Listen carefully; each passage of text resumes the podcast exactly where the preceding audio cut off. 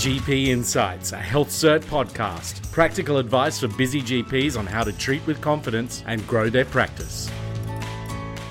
I'm here today uh, with Professor Peter Soyer. Peter is, of course, the professor of dermatology at the University of Queensland, and he's been there for several years now. And Peter, as we all know, is a, a great uh, friend of um, primary care skin cancer doctors and, and all working in the field of skin cancer. And genuinely is one of the very, very best uh, researchers uh, in the field. And Peter is very kindly speaking at the Skin Cancer Conference uh, in July this year.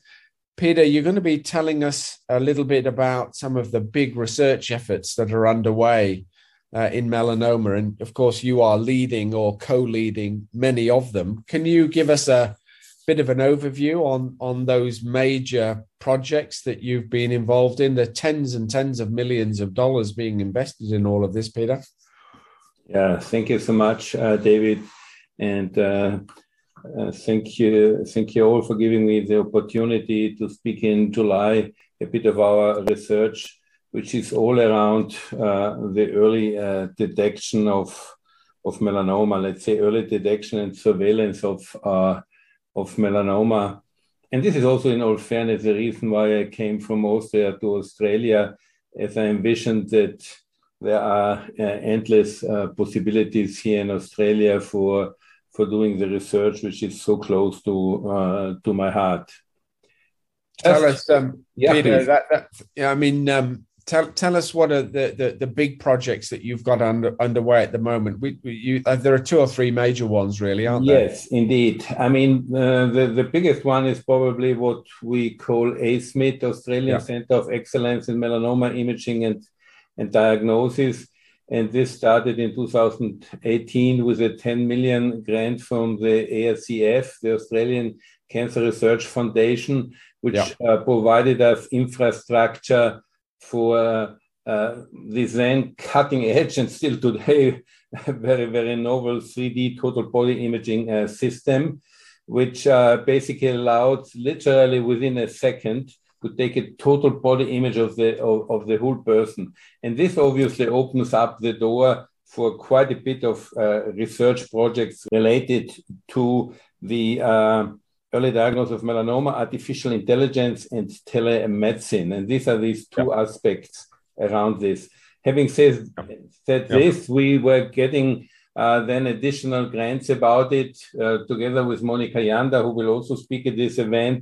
We got uh, a, a so-called synergy grant about roadmap, roadmap options uh, for targeted uh, melanoma screening in Australia and right. also uh, another grant which is called the Center for Research Excellence for Precision uh, Diagnosis and, and, and imaging, all in the field of melanoma. Where do you think all of this is going, Peter? I mean, where where does this where does this lead us all? I mean, we're all wanting, I suppose, at some level, a, a world where nobody dies from melanoma, and, and that's a that's a long journey and a long haul where, where does all of this this research lead us do you think in in in you know in the in the next few years? What's relevant for for doctors currently working in the field? I mean in my opinion australian doctors are doing a fantastic uh, job in, in the field of early detection of melanoma but also early yeah. detection of keratinocyte cancer and a, lot of uh, energy and commitment is going into this field. Having yeah. said this, I think it's probably fair to say that um, standardization needs to be improved and yeah. also quality assurance. And yeah. here, imaging comes in. Right? I mean, I recall very well the time when 20 years ago, when people, colleagues were saying, "We imaging is too expensive. We can't do it. It takes too much time." Yeah. Now we have the opportunity to do imaging very cheap, and this certainly uh, leads to a standardization and will lead to standardization of our management. And of course, then artificial intelligence will come in. So there's a concept of the doctor plus. Yeah. And, and Peter, we've discussed this before, but but as you know, um, in my practice in primary care in Queensland on the Sunshine Coast, uh, imaging, total body photography, 2D, is now an absolute routine. It's it's a core part of, um, I think, a a quality skin cancer consultation. Um, do you do you see a future where imaging is not part of routine care? I mean, I, I think we're at a tipping point here. I think we're at a threshold. I think we've actually crossed the threshold. Um, is is there a future without imaging, Peter?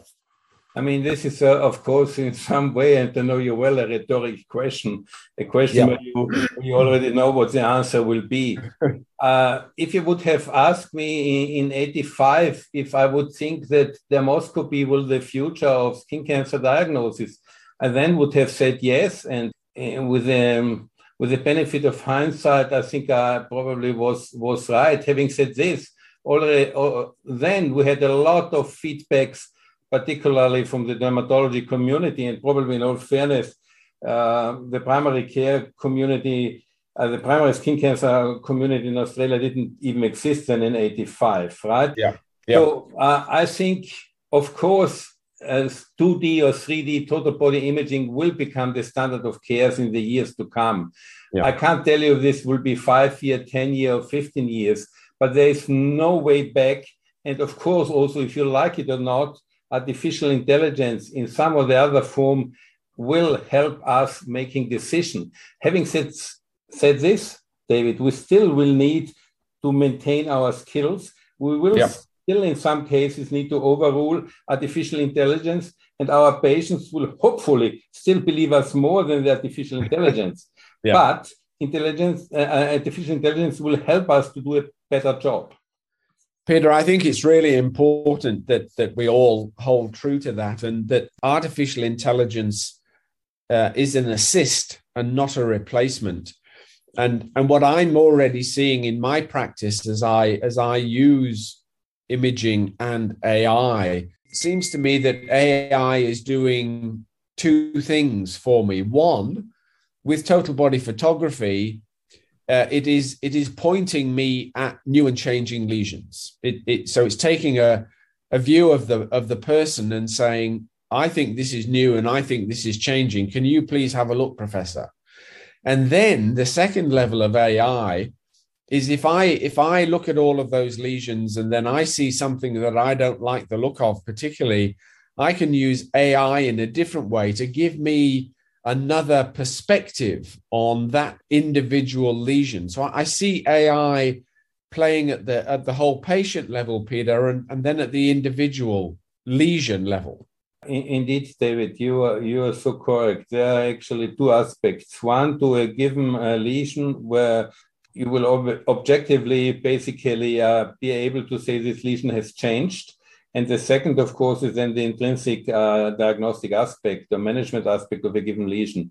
Having said this, we also think that uh, uh, 3D total body imaging will provide you will provide us with the guidance in regards to the personal melanoma risk because we will yep. be able to objectively automatically generate a so-called NIVO score telling us how many nevi a given person has over two millimeter, over five millimeter, what is uh, objectively the freckling score of this person, what is objectively the skin color on facultative and constitutional uh, areas, right? Because yeah. all of us have areas which are less sun protected. And of yeah. course, uh, also an objectively degree and the involvement, area involvement of, of photo damage, which is something which is, of course, very specific to Australia, but still, not every Australian has 80% of his surfaces uh, severely photo damaged.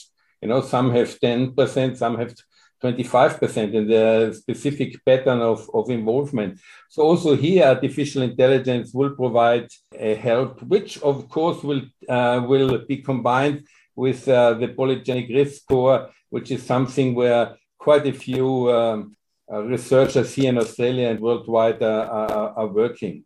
And this, by yeah. the way, is not just the case in dermatology for skin cancer, for cardiovascular risk, for mental health risk, for, for many other fields in medicine.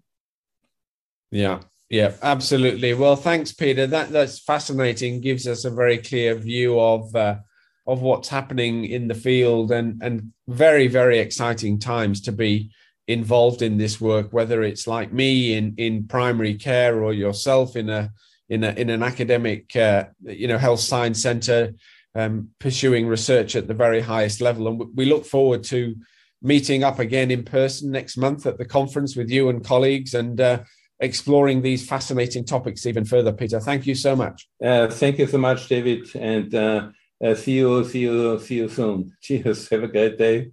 You too. Thanks peter.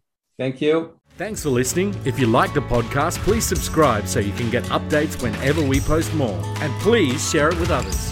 And for more info, please go to healthcert.com.